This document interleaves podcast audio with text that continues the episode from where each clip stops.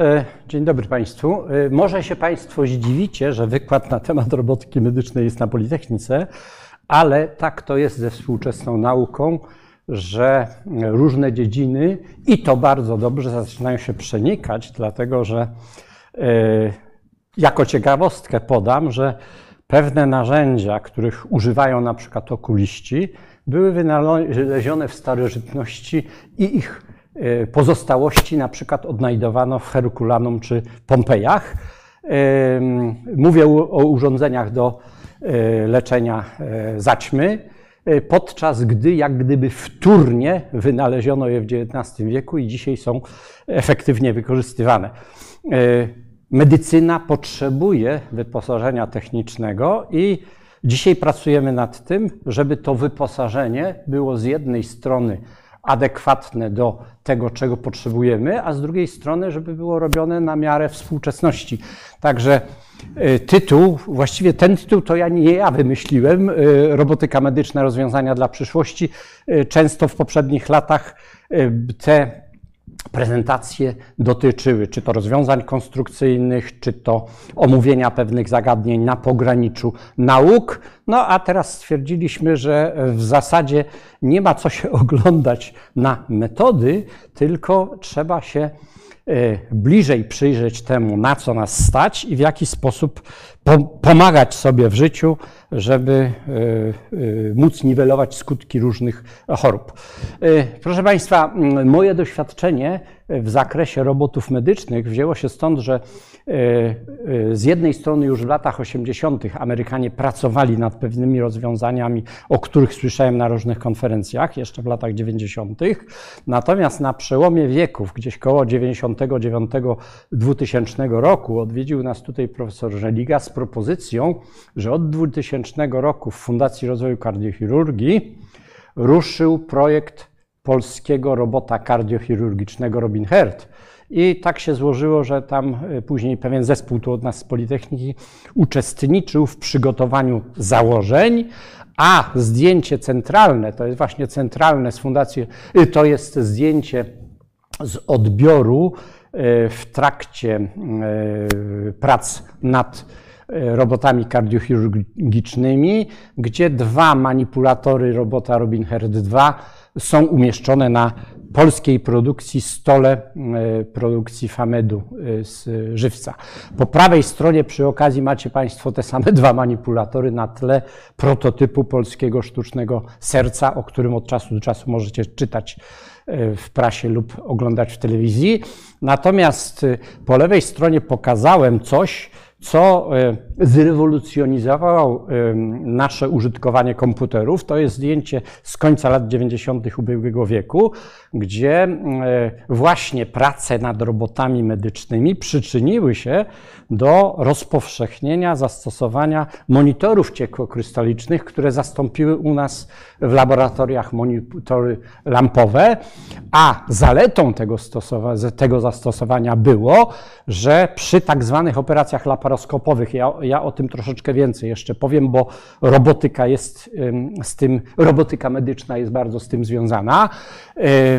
Yy, Y, ta rewolucja wtedy, się, wtedy była już kontynuowana z, z okresu lat 80., natomiast w tej chwili nadal postępuje. Mamy tutaj y, stanowisko zrobotyzowane, opera, y, stanowisko zautomatyzowane Y, operacji prowadzonej ręcznie, ale już z użyciem kamery endowizyjnej i z użyciem narzędzi obsługiwanych ręcznie, jakie tutaj później pokażę, i właśnie takiego monitora ciekłokrystalicznego, który mm, e, pozwolił na umieszczenie go nad polem operacyjnym z pacjentem, Y, po to, żeby y, było wygodniej i żeby można było efektywniej prowadzić operacje.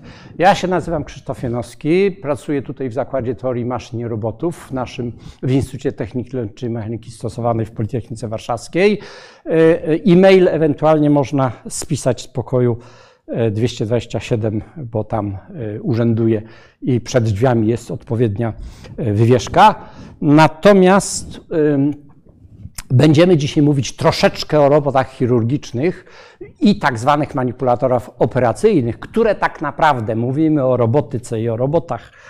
Natomiast ja to będę bardzo mocno podkreślał, bo to na to zwracał uwagę profesor Religa, że to nie są roboty. Proszę Państwa, to są nowoczesne narzędzia w rękach chirurga i operatorem zawsze będzie lekarz i żadna sztuczna inteligencja. Sztuczna inteligencja może lekarza wspomagać podczas operacji, natomiast decyzję o przebiegu operacji i odpowiedzialność za nią podejmuje lekarz prowadzący tą operację, podczas gdy te urządzenia, co pokażę na następnym slajdzie, są tak naprawdę nie robotami, tylko tak zwanymi telemanipulatorami. Telemanip- praca telemanipulatora od robota, który ma autonomię, czyli może działać niezależnie od intencji sterującego, e, e, różni się tym, że w telemanipulatorze to lekarz decyduje o poszczególnych fazach, a co najwyżej wspomaga się na przykład użyciem zautomatyzowanych pewnych procedur, albo dzięki narzędziom, albo, czyli tym, czym my się zajmujemy, albo dzięki wykorzystaniu na przykład y, konsylium medycznego, bo w trakcie takiej operacji y, lekarz siedzi przy stole operacyjnym, ale przez internet może w tej operacji uczestniczyć y, bardzo wielu, chciałem powiedzieć początkowo kilkudziesięciu, ale, ale to, to, to, ta liczba może być znacznie większa, konsultantów, który, którzy mogą wspomagać e, pracę lekarza. Proszę Państwa, e, mamy tę satysfakcję. Zapraszam, proszę wejść i sobie usiąść, tylko pod kamerą. E, mamy tę satysfakcję, że w naszym zakładzie, zakładzie teorii maszyn, i wtedy on się nazywał i mechanizmów, w roku 1969 powstała inicjatywa stworzenia organizacji międzynarodowej IFTOM. To, była, to, to jest Międzynarodowa Federacja Teorii Maszyn i Mechanizmów, w ramach której bardzo wiele różnych komisji pracowało w różnych obszarach. I na drugiej konferencji romansy tego, tej instytucji w 1973 roku niejaki Aleksander z Wielkiej Brytanii przedstawił na ówczesne czasy pewną propozycję zmodyfikowania operacji chirurgicznej. Y, mianowicie, no, w tym czasie nie dysponowano komputerowi, komputerami, nie dysponowano kamerami CCD, bardzo wieloma rzeczami i on sobie wyobraził tak, że jeżeli pacjenta położymy na specjalnym stole, który będzie wyposażony w rodzaj matrycy przetwarzającej. O, powyżej mamy X-ray aparatus, czyli aparat rentgenowski. Jeżeli w trakcie operacji na przykład stawu biodrowego będziemy mogli na bieżąco obserwować obszar operacji, to operację można poprowadzić zdalnie, bo ten aparat rentgenowski na pojedynczą operację dla dla pacjenta wygeneruje dawkę, yy, yy, dawkę promieniowania, która moż, można ją tak przygotować, żeby by nie była niebezpieczna dla pacjenta. Ale jeżeli lekarz takich operacji miałby prowadzić e, kilka w tygodniu, kilkadziesiąt czy kilkaset rocznie, no to dla niego ta dawka byłaby szkodliwa. I że tak powiem, to była motywacja. Czyli lekarz sobie siedzi w odrębnym pomieszczeniu za odpowiednią przegrodą, e, pacjent leży na stole, z którego operacja chirurgiczna polega na trzech czynnościach elementarnych, wspomaganych jeszcze yy, pewnym faktem, mianowicie to jest cięcie, trzymanie i szycie. To znaczy, trzeba tkankę rozciąć, trzeba dostać się do uszkodzonego organu, do chorego organu, tam wykonać operację związaną z, właśnie znowu z cięciem, gdzie tkanki miękkie trzeba podtrzymywać, a nawet kości podczas cięcia. Ja zresztą to pokażę na jednym z klipów. Yy, kości trzeba ciąć, czyli cięcie, trzymanie. Na koniec trzeba to zaszyć, tylko jeżeli będzie to operacja tak zwana minimalnie inwazyjna, czyli za pomocą takiego cienkiego narzędzia wprowadzonego przez otwór do ciała pacjenta i tu operowanego ręcznie, to jeszcze potrzebna jest że jeżeli to jest w zamkniętej przestrzeni, jeszcze potrzebne jest widzenie. I tutaj dzisiaj mamy y, kamery endowizyjne, kamery CCD odpowiedniej rozdzielczości i o odpowiedniej barwie światła, tak żeby wszystko było dokładnie widać. i to cięcie, trzymanie i szycie, które jest realizowane szerokim multum różnych narzędzi, powiązane, o, tutaj z widzeniem za pomocą aparatu rentgenowskiego, czyli znowu to nie jest widzenie, to jest widzenie oczami na ekranie, ale obrazu, którego nie jesteśmy w stanie stworzyć w naturalnych warunkach. I teraz tak, przez małe nacięcie w powłokach e, ciała pacjenta wprowadzamy taki, e, takie narzędzie, o, to jest Final Control Manipulator, to jest to narzędzie wykonawcze, które może być wyposażone w odpowiednie sensory. E, również na tym narzędziu mogą się znajdować elementy optyki systemu endoskopowego, czyli widzenia wewnętrznego. Natomiast serwomechanizmy, serwomotory y, poprzez cięgła obsługują to narzędzie z, y, zewnętrznie i dodatkowo jeszcze ten system endoskopowy y, z użyciem włókien szklanych glass fiber może przekazywać obraz do kamery, gdzie to wszystko za pomocą z jednej strony kabla e, dla serwomechanizmów, z drugiej strony kabla wizyjnego, jest przekazywany na konsolę operatorską. No, oczywiście w tamtych czasach, zresztą i dzisiaj, przy stole pacjenta dobrze by było, żeby ktoś czuwał nad jego zdrowiem. Od tego był anestezjolog. On zresztą jest i dzisiaj, chociaż dzisiaj rolę anestezjologa częściowo przejmują systemy automatyczne, także to jest pod kontrolą tego lekarza operatora. I teraz to wszystko, co powiedziałem o polu operacyjnym, jest y, spięte z tą konsolą operatorską, gdzie lekarz nie stoi nad pacjentem w niewygodnej pozycji, gdzie przy operacji serca to trzeba bardzo głęboko sięgnąć do wnętrza ciała, tylko siedzi sobie wygodnie w fotelu, obserwuje obraz pola operacyjnego z kamery lub z aparatu rentgenowskiego na specjalnym Y, monitorze, to może być y, coś w rodzaju lustra weneckiego, tak żeby on widział swoje ręce, a jednocześnie na ten ekran może być rzutowany obraz projekcji telewizyjnej. No i manipulując, to jest trochę nietypowe, mianowicie w robotach dosyć dużo, przy obsłudze robotów przez człowieka, czyli tych telemanipulatorów, dużą rolę odgrywa praca nie tylko rąk, ale i nóg. Za pomocą nóg są przełączane narzędzia i jednocześnie jest wprowadzona dodatkowa kontrola możliwości włączenia, wyłączenia, podczas gdy ręce, wykonując czynności manipulacyjne, manipulują tymi narzędziami we wnętrzu pacjenta, prowadząc operację. Y, to taka wizja 1973 roku, gdzie jeszcze, gdzie ta wizja spowodowała, że w technice zaczęto pracować nad urządzeniami, które mogłyby te zadania wypełnić i raptem 20 lat później już zaczęły się takie rozwiązania pojawiać.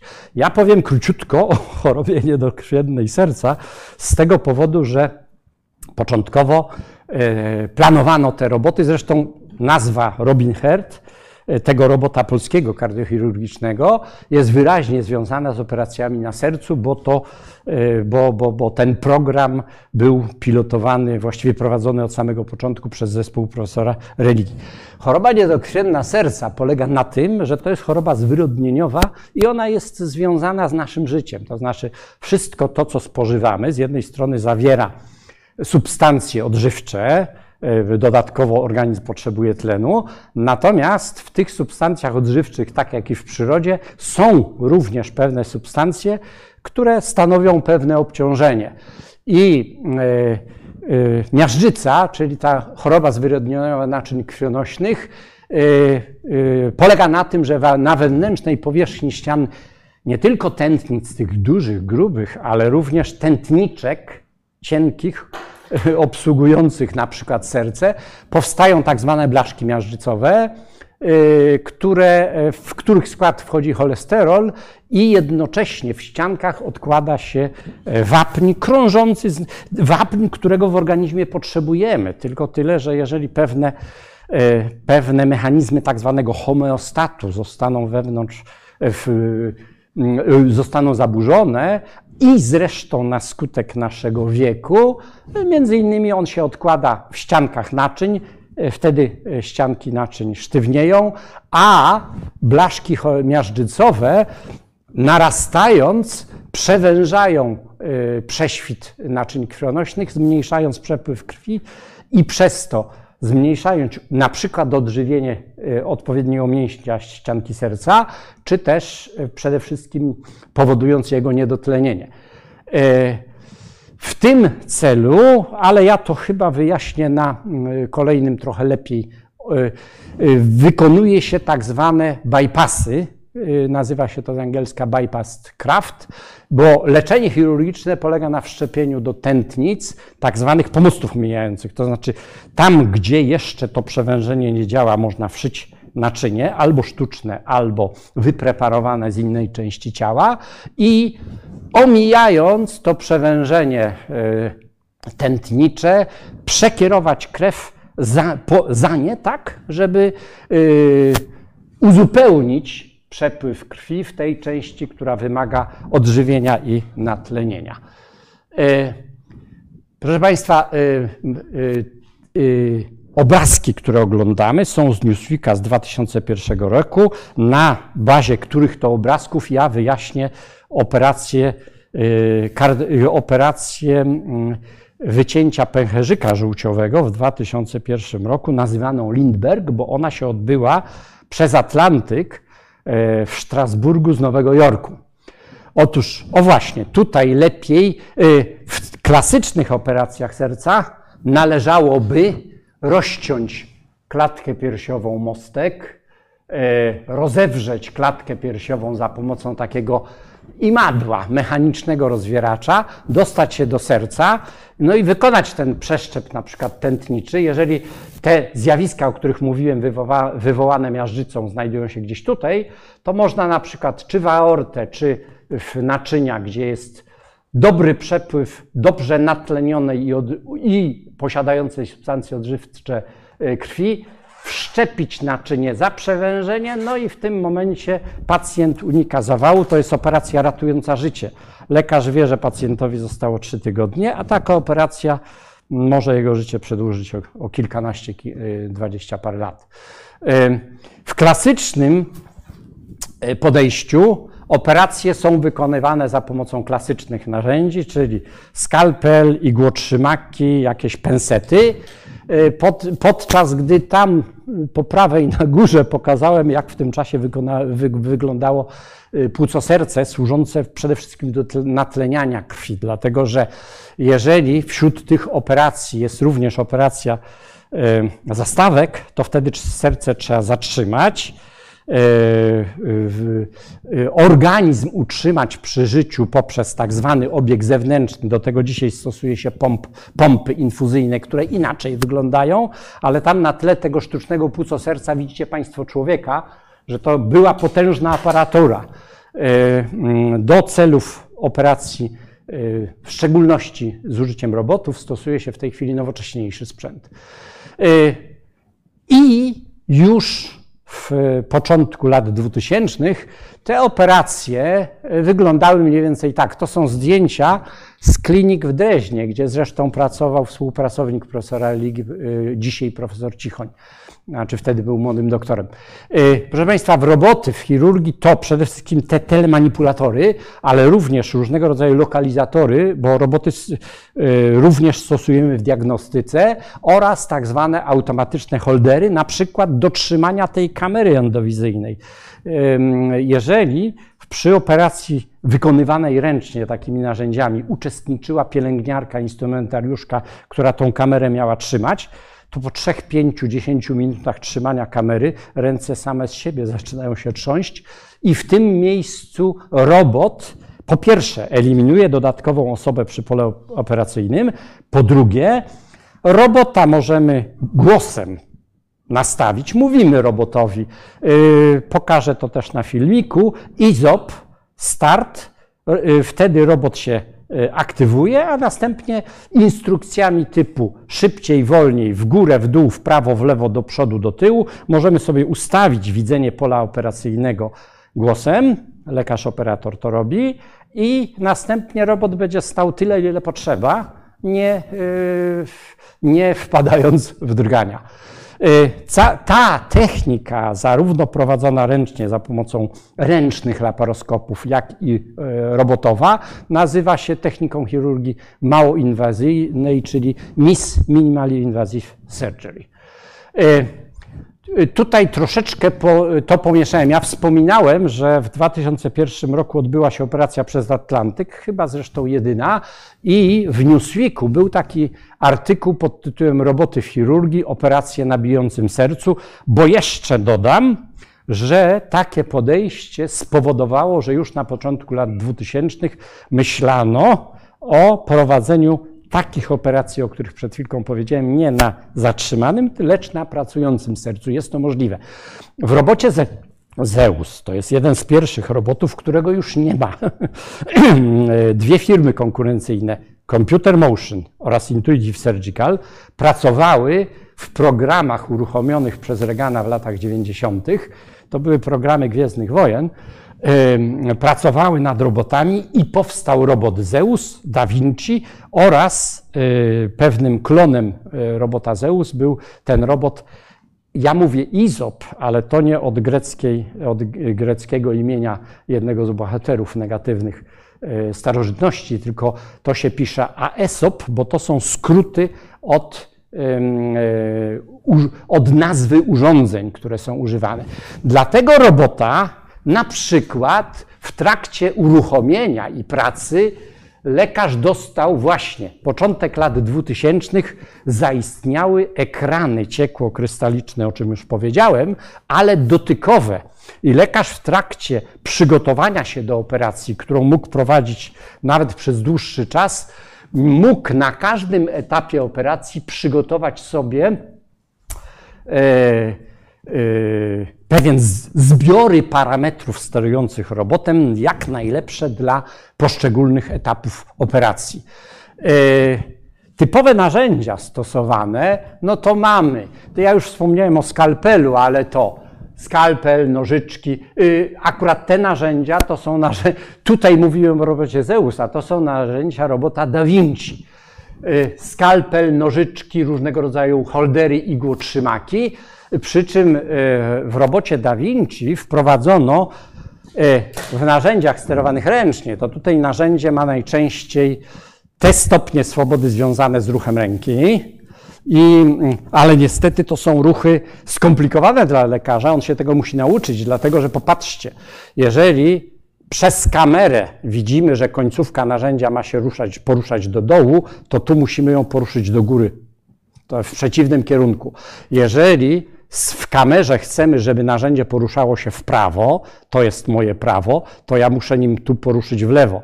I to są, pro, pro, to są dwa problemy związane z odwróceniem e, ruchów, ale trzeci problem jest o wiele poważniejszy. Mianowicie, jeżeli narzędzie jest płytko pod powierzchnią e, e, tego punktu, przez który wprowadzamy go do ciała pacjenta, to tutaj dźwignia jedno, dwustronna powoduje, że duży ruch na zewnątrz powoduje niewielki ruch na, yy, yy, wewnątrz. Natomiast jeżeli narzędzie ma pracować głębiej, to jest odwrotnie. I to jest duży problem. W robocie możemy to skompensować. W robocie lekarz się tym nie interesuje. W robocie lekarz w ogóle tej części robota nie widzi, tylko kamera znajduje się gdzieś w pobliżu tych narzędzi i robot swoje narzędzia w świetle kamery widzi oczami żuczka. o tym y, y, to, y, to jeszcze pokażę. Typowe narzędzia, no to ponieważ narzędzia muszą być sterylizowane, to są narzędzia do operacji chirurgicznych, to z jednej strony te narzędzia to jest narzędzie robota Da Vinci. Po pierwsze, te narzędzia, jak widać, mają więcej stopni swobody, bo tutaj mogliśmy co najwyżej otwierać, zamykać, no i nim poruszać. A tutaj mamy zestaw napędowy, który tu nawet nie ma zestawu napędowego. Zestaw napędowy jest w oddzielnej, bo to jest ta część dołączana narzędzia, jest w oddzielnej puszce, gdzie za pomocą elementów sprzęgających przekazuje się ruchy z układów napędowych na końcówkę, która może się zginać na boki, ale może również wykonać taki ruch wsteczny, czyli możemy nie tylko operować narzędziami na wprost, ale narzędzie może się obrócić, no i w zależności od tego, czy to jest czy to są nożyczki, czy to jest igłotrzymak, czy to jest skalpel, możemy w o wiele większym obszarze operacji, ale również orientacji czyli zmiany położenia końcowego narzędzia, obsługiwać te czynności operacyjne. Y, najczęściej prowadzi się ta igiełka, którą Państwo tutaj widzicie, a która będzie służyła do zaszycia naczyń na sercu, to ona ma w tym miejscu średnicę czasem mniejszą niż 8 mm, gdzie średnica tego drutu jest 0,2-0,3 mm i tak naprawdę te, te nici do szycia są zintegrowane, to znaczy ta igła jest jednorazowa, a na specjalnym stanowisku lekarze, y, oba roboty, i, Davi, i Zeus, i Da Vinci były w Polsce, a Izop przez jakiś czas nawet był używany przez, y, w, y, w szpitalu w Katowicach na Ochojcu do operacji. No tylko tyle, że zarówno Izop, jak i Zeus przeszły w tej chwili już do historii.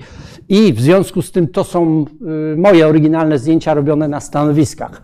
Natomiast do ćwiczeń można było używać tak zwanych pelwitrenerów. To, były takie, to są takie specjalne pojemniki, w których można włożyć serduszko e, kurczaka i ćwiczyć operacje na tym serduszku jako, e, bo również roboty będą, są wykorzystywane do operacji na przykład serca u dzieci, czyli lekarz musi znać e, te procedury. Wspomniałem o operacji Lindbergh i tak ona została przedstawiona w Newsweeku. Mianowicie, tak jak powiedziałem, ponieważ roboty były w Polsce, to pewnie Państwo poznajecie operatora, chociaż był 20 lat e, młodszy. Tylko tyle, że robot Zeus, właśnie wspomniałem o widzeniu, o konieczności widzenia pola operacyjnego i pierwsze rozwiązanie monitora jeszcze tam, e, tu widać fragment tego monitora, mianowicie to był monitor monochromatyczny czyli czarno-biały w odcieniach szarości. My, lekarz potrzebuje widzenia trójwymiarowego, czyli obydwoma oczami. Te ciemne okulary, które e, zostały wyeksponowane po lewej stronie nawet, służą do tego, że e, szkła tych okularów były spolaryzowane plus minus 45 stopni i co drugi obraz pojawiający się na ekranie był odczytywany raz przez prawe, przez lewe oko opóźnienia czasowe spowodowały, że nie, nie było dyskomfortu dla operatora, podczas gdy dzięki temu widziano trójwymiarowo, no ale w odcieniach szarości. Aktualnie te kamery pozwalają na widzenie trójwymiarowe, kolorowe. I teraz tak. Y, operator siedział sobie w Nowym Jorku przy konsoli. Na, przed monitorem siedzi sobie operator na fotelu, w rękach ma jak gdyby odwrócone. To nie jest prosta sprawa. Mianowicie w narzędziach e, laparoskopowych używamy zadajników typu nożycowego, a tutaj zastosowano jak gdyby odwrócone manipulatory pozwalające na manipulowanie manetkami tak, że za tymi manetkami 7000 kilometrów stąd czyli na stole operacyjnym w Strasburgu, e, poruszanie narzędziami trzymanymi przez roboty. To była, ta operacja była przeprowadzona przez robota Zeus. Trzy manipulatory, dwa operacyjne i trzeci trzymający kamerę endowizyjną są wprowadzone przez niewielkie nacięcia do wnętrza ciała pacjenta i operator, widząc obszar operacji, w tym przypadku był to e, woreczek żółciowy, e, e, tak prowadzi operację, że no, ona skończyła się sukcesem. Problemem jest przesył przez super szybki internet na odległość 7000 km. Opóźnienie czasowe wynosiło 200 milisekund. W układach cyfrowych wszędzie istnieją opóźnienia. To znaczy, jeżeli czujnik gdzieś tam na końcu narzędzia przeczyta sygnał, to ten sygnał musi zostać przekazany do odpowiedniego bufora, gdzie zanim zostanie przesłany dalej, y, w celu synchronizacji pojawiają się y, takie zatrzymania, y, opóźnienia. W przypadku transmisji przez internet dochodzą jeszcze inne zjawiska, co powoduje, że obraz na ekranie monitora, właśnie obraz wymaga transmisji bardzo dużej ilości danych z dużą szybkością. Y, Im większa rozdzielczość, tym y, gorzej, y, podczas gdy on się pojawia właśnie co te dwie dziesiąte milisekundy. Dwie dziesiąte milisekundy to jest raptem 5 Hz. My na telewizorach mamy 25, 30, 100 Hz, prawda? Ale ponieważ te operacje mają być precyzyjne, w związku z tym one nie są szybkie i to nie sprawiało dyskomfortu lekarzom operującym. Proszę Państwa, dodatkowo i troszeczkę powiem o pracach, które w czasie, kiedy rozwijał się pro, projekt robota kardiochirurgicznego w Zabrzu, Fundacji Rozwoju Kardiochirurgii, kilku, chyba z siedmiu moich studentów w tym czasie robiło różne prace przygotowawcze, wspomagające do projektu. I między innymi w tym obszarze, dzisiaj powiedzielibyśmy sztucznej inteligencji, lekarz powinien być wspomagany pewnymi nominalnymi modelami, to mogą być modele opisowe, to mogą być modele 3D obserwowane na ekranie, to mogą być jeszcze inne modele związane na przykład z przebiegiem choroby, albo informacje z bazy danych. Uwzględnienie tego tak zwanego środowiska wirtualnego w naszym wypadku w celu badań telemanipulatorów, projektowanych telemanipulatorów, pozwala tak na uwzględnienie oczywiście w zakresie modelowym, czyli tego, co my sobie tam przyjmiemy, rzeczywiste możliwości struktur, zarówno od kinematycznej robota, jak i modelu otoczenia.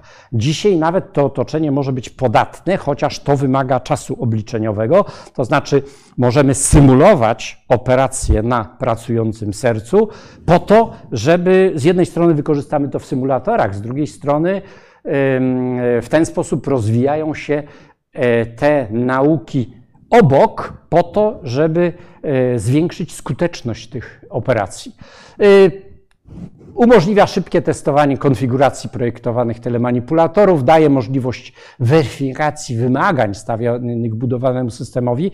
E, ci studenci na, temat, na ten temat, o którym ja teraz powiedziałem, to i ja wtedy tak dużo nie wiedziałem, bo ja się tego nasłuchałem, bywając na konferencjach i seminariach u profesora religii.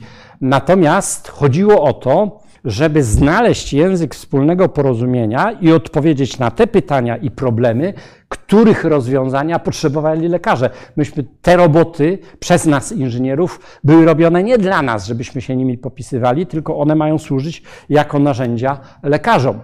Y, również ułatwia badanie możliwości ruchowych. Chodzi o rozdzielczość, dokładność, powtarzalność i y, te systemy, computer design, czyli systemy wspomagania komputerowego projektowania, pozwalają na projektowanie opracowanych manipulatorów w systemie, w którym będzie tworzona dokumentacja techniczna.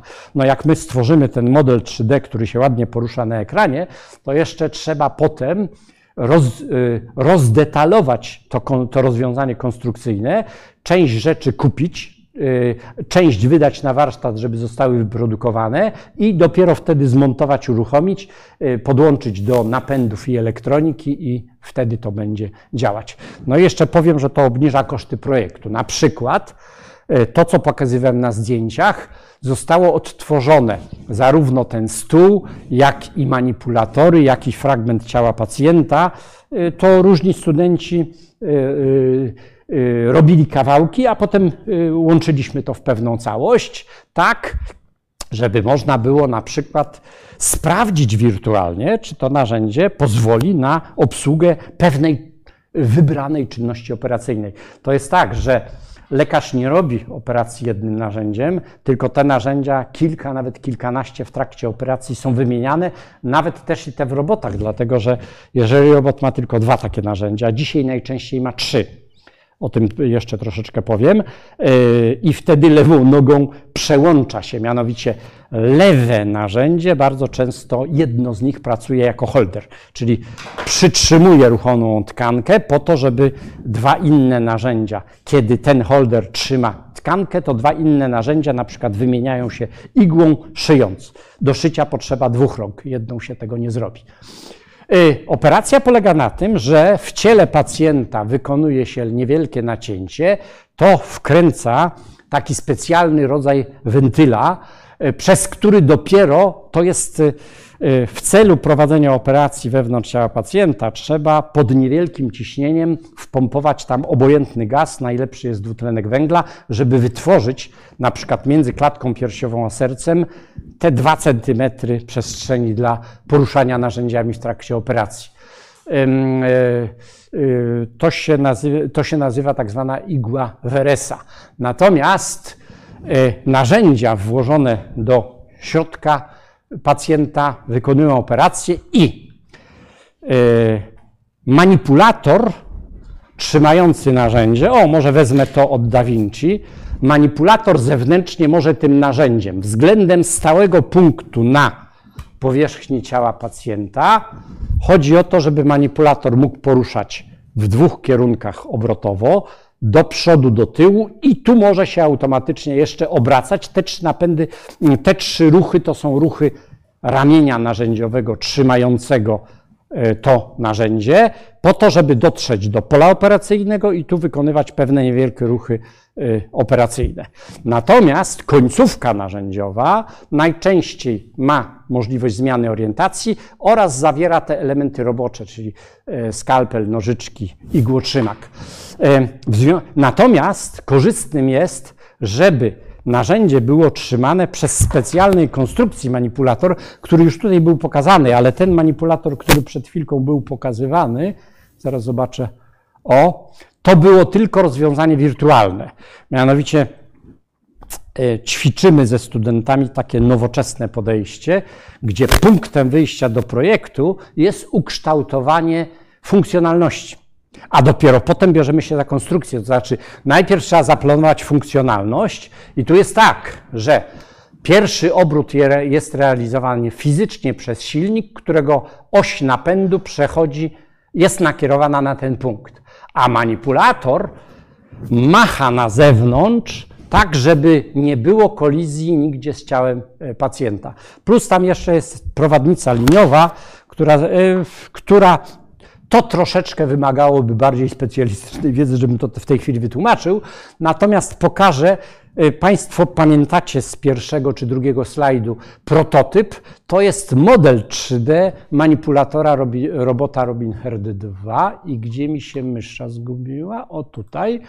Mianowicie, cały zakres pola operacyjnego w półprzestrzeni pod powłokami y, ciała to my końcówką narzędziową możemy dotrzeć w dowolny punkt wewnątrz takiej półsfery kulistej, no z takimi wycięciami, bo tutaj manipulator wchodzi w obszary, w których pewne obroty się powielają.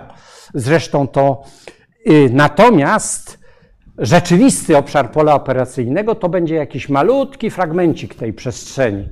Y, y, Y, to właśnie, to można metodami komputerowymi wcześniej przebadać i zaplanować tak, żeby rozwiązywana konstrukcja zapewniła y, to, co nazwałem wcześniej odpowiednimi funkcjonalnościami. Natomiast również narzędzia, które były projektowane, o właśnie, tam wcześniej mieliśmy yy, to są modele wirtualne zrobione w ramach prac dyplomowych studentów, podczas gdy jedno z tego typu narzędzi, które ma sztywną końcówkę centralną i ma tylko jeden stopień swobody. Natomiast tego typu narzędzie zostało, to jest bardzo dobre narzędzie, na przykład do szycia tą okrągłą igłą, bo można szyć, jeżeli igłę ustawimy mimośrodowo, czyli w pewnej odległości od, osi, od tej osi obrotu, a tu się to nie da, to możemy szyć poprzez zwykły obrót narzędzia. I takie narzędzie, to jest dokładnie to narzędzie przerobione na takie, w którym e, gdzieś mi ta mysz ciągle ucieka. Popatrzmy. Tutaj nie tylko. Narzędzie możemy otworzyć i to otwarcie jest realizowane elektrycznie za pomocą odpowiednich napędów po drugiej stronie. Natomiast narzędzie się otwiera. Otwarcie. I po otwarciu domyka, podczas gdy jeżeli w tej chwili tak złapaliśmy igłę, to ruchem obrotowym narzędzia możemy tą igłą szyć, nie wykonując tego typu ruchów. Dlatego, że narzędzia są wiotkie, a siły wcale są niemałe. Y, Ogólnie takie narzędzie wygląda w ten sposób, że konsoli zewnętrznej znajdują się napędy, czyli silniki przekładnie. E, w elemencie, w tym trzonie narzędzia znajdują się elementy transmisyjne, w tym przypadku wałki. Natomiast e, odpowiednia kombinacja ruchów, podobnie tak jak w naszej dłoni, powoduje możliwości manipulacyjne samej końcówki narzędziowej, tak żeby lekarz operator nad tym czuwał. Y, studenci robili projekty takich y, narzędzi, ale również później symulowali y, przebieg czynności, na przykład szycia. Teraz wrócę na moment z powrotem do tych nowych technologii. Kiedy pojawiły się monitory ciepłokrystaliczne, to popatrzcie Państwo, że to jest fantom, tam nie ma żadnych kości, ale obrobiony obraz z tomografu komputerowego, zaraz zobaczę, czy mi się uda to zatrzymać, bo te elementy wyposażenia okularów stanowią specjalne czujniki. Lekarz podczas patrzenia na monitor ciekłokrystaliczny, kiedy porusza głową, to obraz przemieszcza się tak, żeby niewidoczne organy wewnętrzne w postaci rzutu y, komputerowego były widoczne tam, gdzie one faktycznie są. Popatrzmy. O, widać miednicę pod, przy operacji stawu biodrowego, to jest akurat stanowisko ćwiczeniowe. Nie widzimy tej y, kości miednicznej, ale ona zostaje wyświetlona z, y, jako obraz komputerowy na tym samym ekranie, przez który jest widziane pole operacyjne. Y, również tego typu techniki mogą być stosowane w operacjach neurochirurgicznych. Więcej, popatrzmy, tutaj na ten obraz komputerowy były nałożone pewne znaczniki w postaci takich wersorków, wektorków, które pozwalają lepiej lekarzowi zorientować się w przypadku uzyskania innymi metodami obrazowania, umie, y, umieszczenia wewnątrz mózgu y, y, nowotworu, w tej chwili operacje neurochirurgiczne, które dawniej były wykonywane tak, że się odcinało kawałek czaszki, czerepu czaszki i tam lekarz metalowymi narzędziami próbował odseparować te chore tkanki w celu ich tak zwanej resekcji, czyli wydobycia. Natomiast w tej chwili taką operację prowadzi się przez jeden, co najwyżej dwa otwory o średnicy około 8 mm, gdzie znowu tutaj mamy obraz nałożony na fantoma, bo to jest stanowisko ćwiczeniowe. Natomiast wykorzystano różne nowe technologie.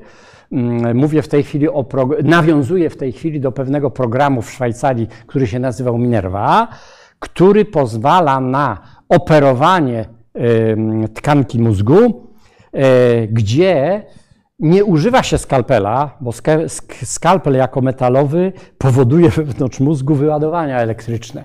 Natomiast można ciąć strugą cieczy, można dobrać tak ciśnienie płynu fizjologicznego, czyli tego, tego, czym nasze ciało jest w większości wypełnione, który w zależności od ciśnienia, ponieważ struktura tkanki nowotworowej jest ma trochę inną sztywność niż struktura tkanki zdrowej, to można takim skalpelem wodnym dokładnie wyresekować, wyciąć ten nowotwór, wydobyć go za pomocą odpowiednich narzędzi. Y, jakkolwiek w tej chwili mówię tylko o obrazowaniu. Y, o, właśnie, narzędzia, które są używane, bywają dla tej techniki niewidoczne, że widzimy jakiś tam cień, ale tego narzędzia nie widać, podczas gdy, tak jak powiedziałem, to jest obraz komputerowy. O właśnie, kiedy ruszamy kamerą, na której zamocowano ten czujnik, to obrazy dokładnie są zsynchronizowane, podczas gdy do synchronizacji służą te takie czarne czujniki, które są y, umieszczone na głowie.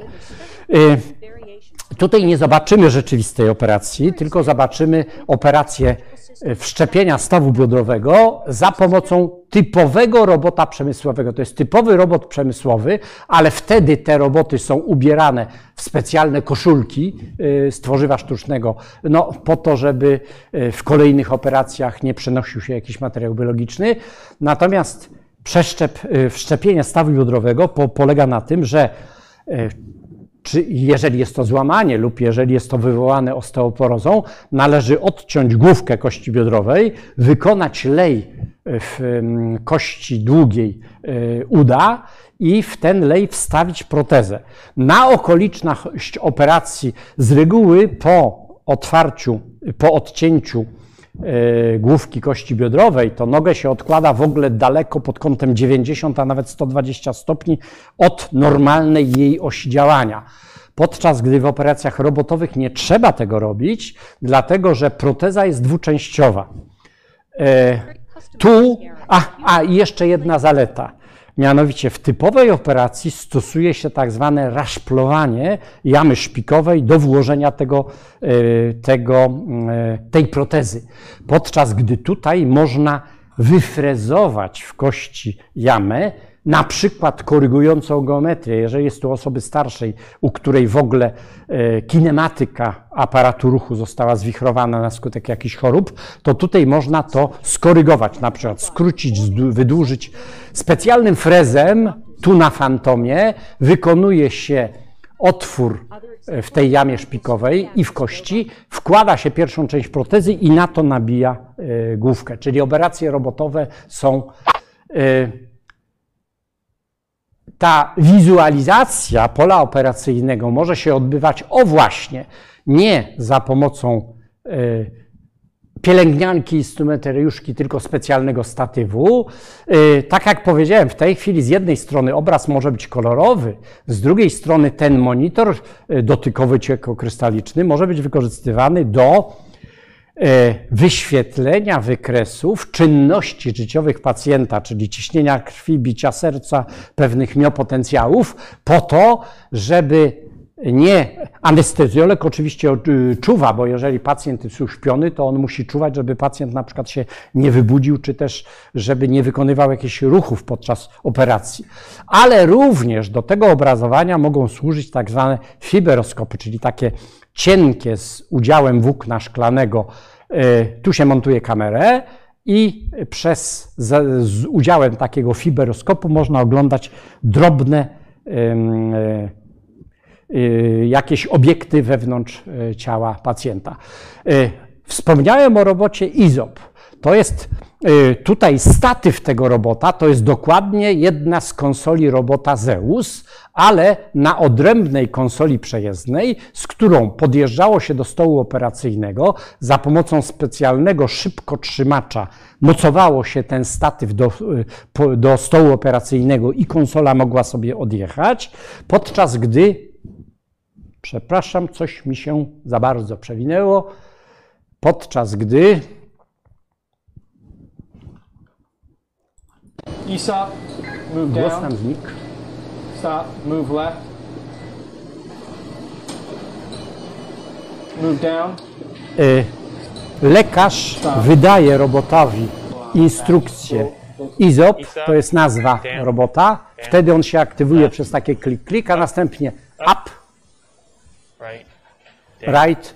Y, Kamera przekierowuje swoje widzenie w odpowiednim kierunku tak, żeby tutaj mamy rzeczywistą operację. Tam widzieliśmy rzeczywiste tkanki. Może ESOP, move down. Stop, move left. o, left, y, obraz przesuwa się w lewo. Move down. down. O właśnie, e, kamera musi się obniżyć, a na zewnątrz e, e, obiektyw kamery musi się obniżyć, a na zewnątrz e, kamera idzie do góry. E, To, o czym mówiłem, że te ruchy są w przeciwnym kierunku. No tutaj dosyć dużo tkanki tłuszczowej było widoczne na tle tego pola operacyjnego. up, czyli do góry, do góry, prawda? No z zewnątrz tam było widać te, to, co nazywałem wentylami. Surgeon sits at a computer console during the surgery and through a few small incisions, robotic arms respond to the surgeon's commands with dexterity and precision. Zeus benefits patients with less pain and trauma, shorter recovery times, and reduced healthcare costs. Przeszło po angielsku, to teraz króciutko. Stanowisko z robotem Zeus. Pacjent leży sobie na stole operacyjnym. Do stołu są przymocowane trzy konsole, takie jak pokazywałem wcześniej, tylko że bez tych, y, bez, bez tych y, wózeczków, na których są zamocowane. Dwa z ramion trzymają narzędzia, a jedno trzyma kamerę i lekarz jest wyposażony w zadajniki, które na początku lekarze chcieli, żeby zadajnik miał taki kształt jak narzędzia laparoskopowe. Tutaj Państwo będziecie widzieć, co zresztą już było widoczne, że to był początek komputeryzacji, w których pojawiły się myszy i joysticki i młodsi lekarze zażyczyli sobie, żeby zadajnik miał kształt e, myszy komputerowej. E, Lekarz obserwuje pole operacyjne z kamery z wnętrza ciała pacjenta za pomocą endoskopu na monitorze. W tym czasie to były jeszcze monitory te lampowe. Ten sam obraz może zostać przekazany tak, żeby anestezjolog czy pielęgniarka, instrumentariuszka też mogły to obserwować, ale on może również być przekazany czy do obok znajdującej się sali konferencyjnej, gdzie znajdują się studenci i obserwują, przebieg operacji, czy też na salę konferencyjną y, w trakcie konferencji. Taka operacja dziejąca się w sali operacyjnej y, w szpitalu może być transmitowana na żywo na salę konferencyjną w celu y, dyskusji wśród lekarzy y, poszczególnych faz przebiegu operacji i przygotowywania innych procedur y, lepiej, y, lepiej y, prowadzących do lepszych skutków operacji. Tak jak powiedziałem, o, te, ta konsola, lekarz siedzi sobie wygodnie na fotelu, względem którego są ustawione również takie statywy i te statywy śledzą ruch rąk lekarza, ale tylko czujniki odczytują ruchy.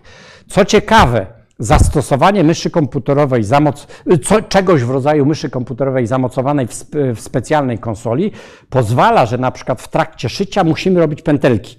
Możemy złapać narzędziem wewnątrz ciała pacjenta tą igłę i mysz pozwala na obrócenie tego narzędzia nawet kilka razy. Tu nie ma ograniczeń konfiguracji, co powoduje, że możemy stworzyć pętelkę na jednym narzędziu, a następnie igłę wetknąć w tą pętelkę drugim narzędziem.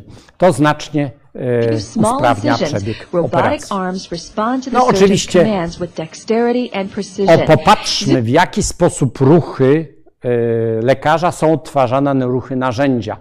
E, Ruch do przodu, do tyłu, w prawo, w lewo, góra, dół oraz ruch obrotowy są odtwarzane bezpośrednio, a ruchy narzędzia, y, a ruchy narzędzia y, są obsługiwane na przykład za pomocą y, przycisków.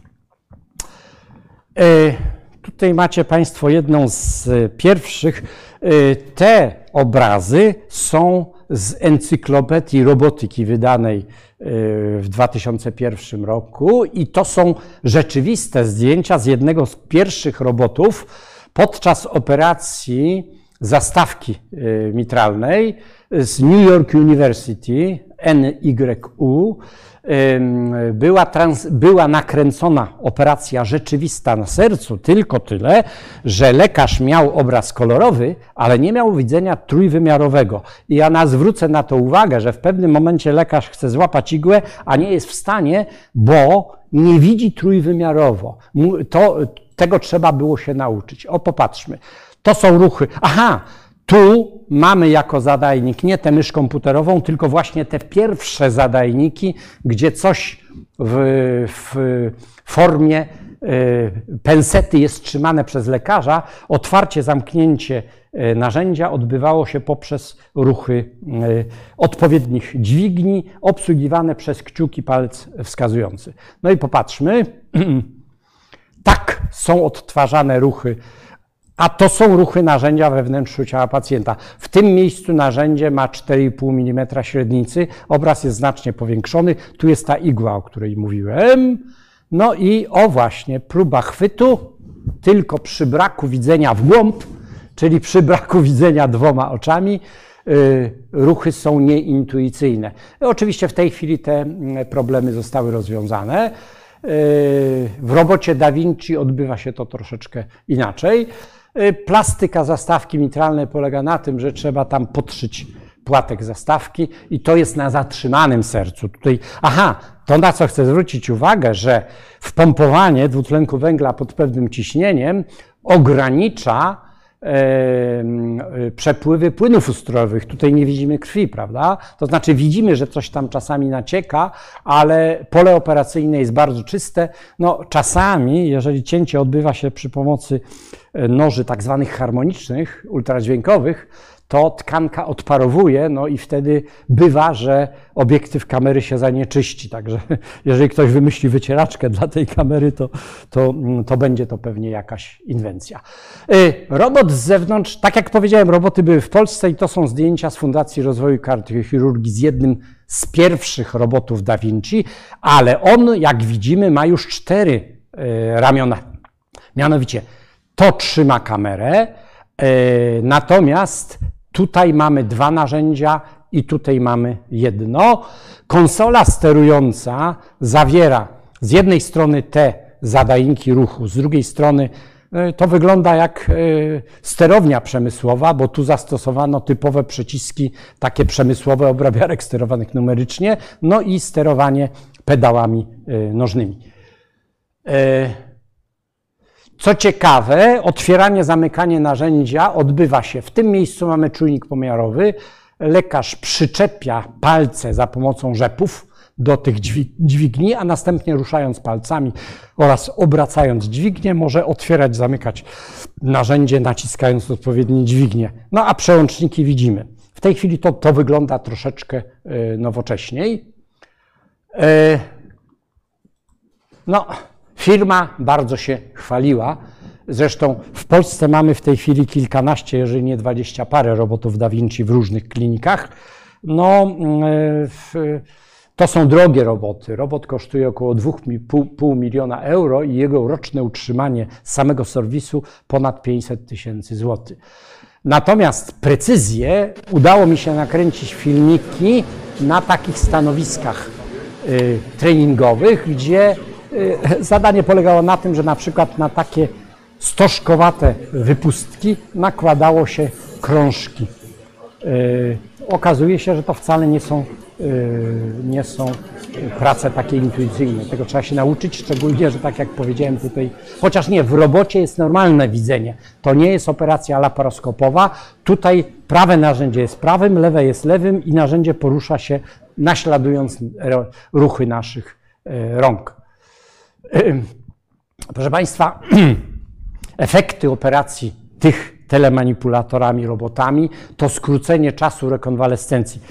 Typowa operacja bypassowania na sercu, ta z rozcięciem mostka, to jest trzy tygodnie pacjenta w szpitalu, około miesiąca w domu i mostek u niektórych zgła, z, mm, zrasta się około roku, u niektórych już mostek do końca życia się nie zrośnie, czyli mają luźną klatkę piersiową. Natomiast po operacji robotem, gdzie Operacja wymaga trzech niewielkich nacięć i lekarz po operacji na drugi, trzeci dzień może wrócić do domu, a po tygodniu, wie, wcześniej wiedząc, że ma trzy tygodnie życia, po tygodniu może wrócić do domu i jeszcze lata, y, y, wrócić do pracy i jeszcze lata pracować. Y, Oczywiście roboty zapewniają wysoką precyzję obsługiwanych czynności, niezawodność, pewność w działaniu i pozwalają na jeszcze coś, co w ręcznie prowadzonych operacjach jest wątpliwe, mianowicie poboczne technologie, te wspomagające y, medycynę, bardzo szybko się rozwijają. Z użyciem robotów, właściwie w teraźniejszości, w przyszłości, istnieje możliwość znacznie szybszego adaptowania tych nowych technologii do No, w 2003 roku, kiedy kończyliśmy projekt, profesor Religa nie miał zadowolonej miny, zresztą twórcy też nie, bo, e, bo wtedy robot Zeus kosztował około 700 tysięcy dolarów, a robot Da Vinci powyżej miliona. e, euro, e, miliona dolarów euro weszło w 2000, tam później troszeczkę, podczas gdy dzisiaj robot kosztuje 2,5 miliona dolarów, a na ten projekt fundacja dostała na lata 2000-2003 milion złotych. Czyli to są zupełnie e, duże zaangażowanie twórców spowodowało, że ten robot nawet już powstał, ale okazało się, że w 2010 roku do Polski sprowadzono robota Da Vinci i wraz z tym robotem Urząd Patentowy zarejestrował patenty amerykańskie, które są koncepcyjne. No i teraz roboty, które już są, już mogłyby operować, jeszcze mogą co najwyżej operować eksperymentalnie i to nie na typowych salach operacyjnych, dlatego że zanim zostaną wdrożone, trzeba poczekać, aż tamte patenty się przedawnią. Dziękuję bardzo.